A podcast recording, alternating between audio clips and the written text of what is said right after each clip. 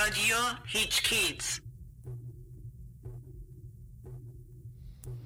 خب اولین مسئله بحث استخدام توی شهرک تخصصی روی.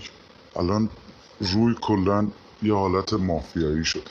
باید حتما یه آشنا داشته باشی برای چیپترین شغلا حتی برای خدمات برای نظافت.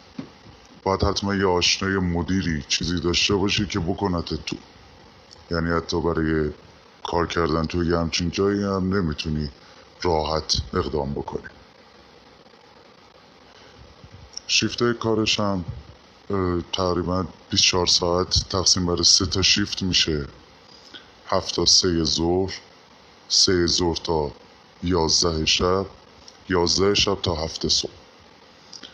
بعضی از قسمت ها اینجوریه. بعضی از قسمت ها دوازده ساعت هست. دو تا دوازده ساعت از هفت صبح تا هفت عصر.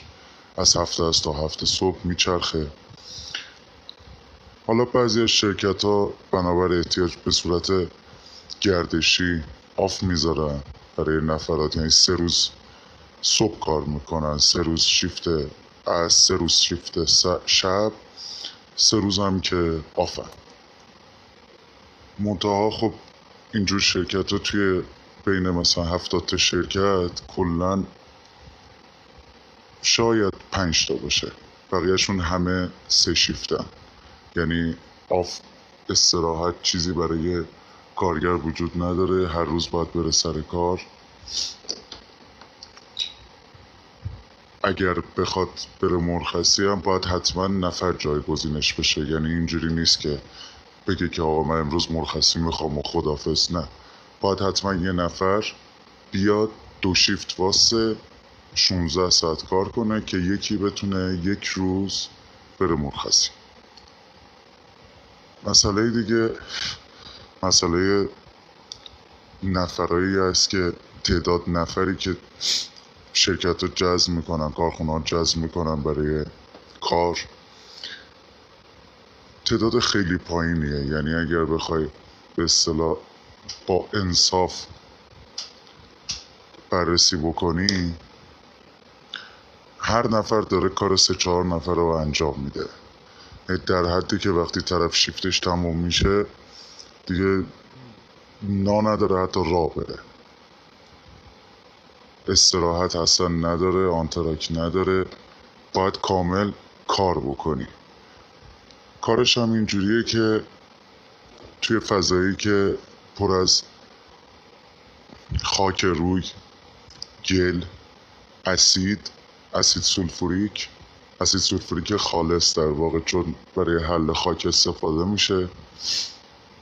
بخار اسید هست گرد و خاک هست.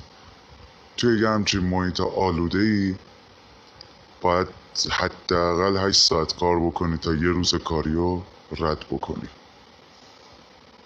مسئله بعدی مسئله سختی کاره توی یه همچین محیطی معمولا کنار بیمه بیمه ای که واریز می‌کنن برای نفرها یه مبلغی به عنوان سختی کار واریز میشه. یعنی که اونایی که کارشون سنگینه کارشون سخته که محیط آلوده است و اینا هر سالی که کار می‌کنن یه سال و نیم حساب میشه و زودتر بازنشست میشن. برای اینکه بدنشون زودتر تحلیل میره زودتر آسیب می‌بینه در واقع. اما مدیرای چند تا شرکت کله گنده از جمله مدیر خود ما اومدن یه سری راهکارها انجام دادن یه سری آدما رو دیدن. حالا با پول یا با هر چیزی خریدنشون سختی کارتی اون شهرک واسه خیلی واریز نمیشه. یعنی مثلا میگم توی شرکت ما که نزدیک 170 نفر آدم دارن کار می‌کنن فقط برای 20 نفر سختی کار داره واریز میشه. بقیه یعنی یه جوریه که اینا تعیین کردن که آقا کار اینا محیط کارشون سخت نیست نباید سختی کار بگیرن توی محیط شهرک هم اگر نگاه بکنید می‌بینید که کلی درخت و فلان اینا کاشتن به زور کود و هر چیزی که بشه سبز نگهش میدارن که بگن آقا محیط اینجا سالمه. اما هر درخت نهایت یه ماه دو ماه دووم میاره سریع خشک میشه. به حال این بلاییه که سر کارگرا دارن میارن. یه بحث دیگه بحث طبقه بندیه. یعنی اینکه شما بر اساس شغلی که شغل یا سمتی که دارید توی یه شرکت یه امتیازی یه طبقه ای بهتون تعلق می‌گیره. هر چقدر این طبقه بالاتر باشه خب طبیعتا حقوق دریافتی و پایتون هم باید بالاتر باشه. اینم اومدن صاحبای شرکت ها به کمک چند تا وکیل خبره اومدن برای اینم راه حل پیدا کردن یعنی چیکار می‌کنن یعنی اینکه مثلا شما مدیر یه قسمتی مدیر مثلا واحد آزمایشگاه و کنترل کیفیتی. قرارداد شما رو مدیر نمی‌زنه. قرارداد شما رو میاره می‌زنه اپراتور آزمایشگاه و کنترل کیفی. این باعث میشه که طبقه بندیش حداقل چهار امتیاز یا چهار طبقه نزول داشته باشه. یعنی در واقع حق و حقوقی که واقعا حق ما هست که توی این شهرک توی این کار دریافت بکنیم حتی به جرات می‌تونم بگم نصفشم نصیب ما نمیشه. مسئله آخرم مسئله حوادث اتفاقاتی که میفته برای کارگرها ماهانه میانگین اگه بخوایم حساب کنیم حداقل توی هر ماه دو نفر آدم دارن میمیرن توی شهرک. بین این همه شرکت حالا اتفاقاتی میفته که منجر به مرگ میشه منجر به قطع عضو میشه منجر به شکستگی میشه. صاحبای شرکت معمولا 99 درصدشون اینجوری که خیلی راحت میان یه مثلا طرف افتاده مرده.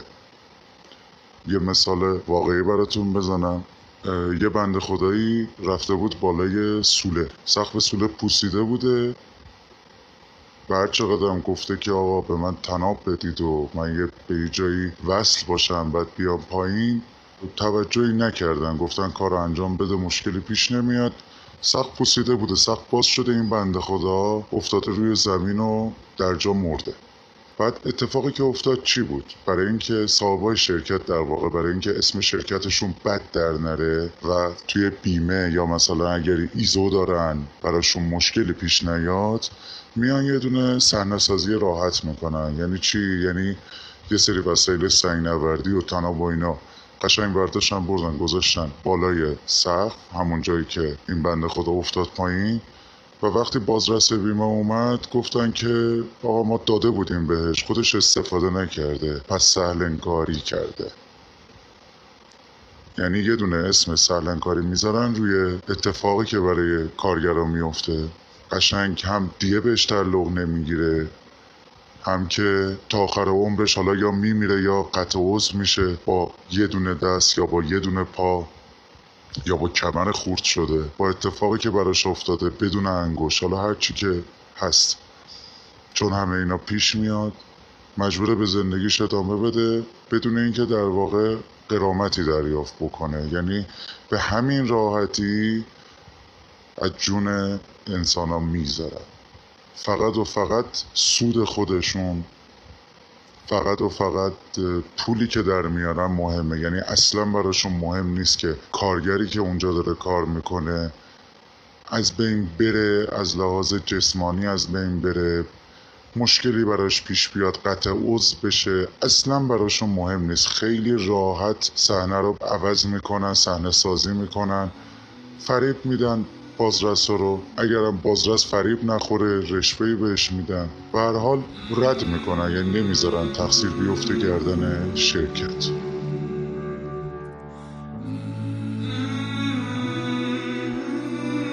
نمی‌ذارن تقصیر بیفته گردن شرکت.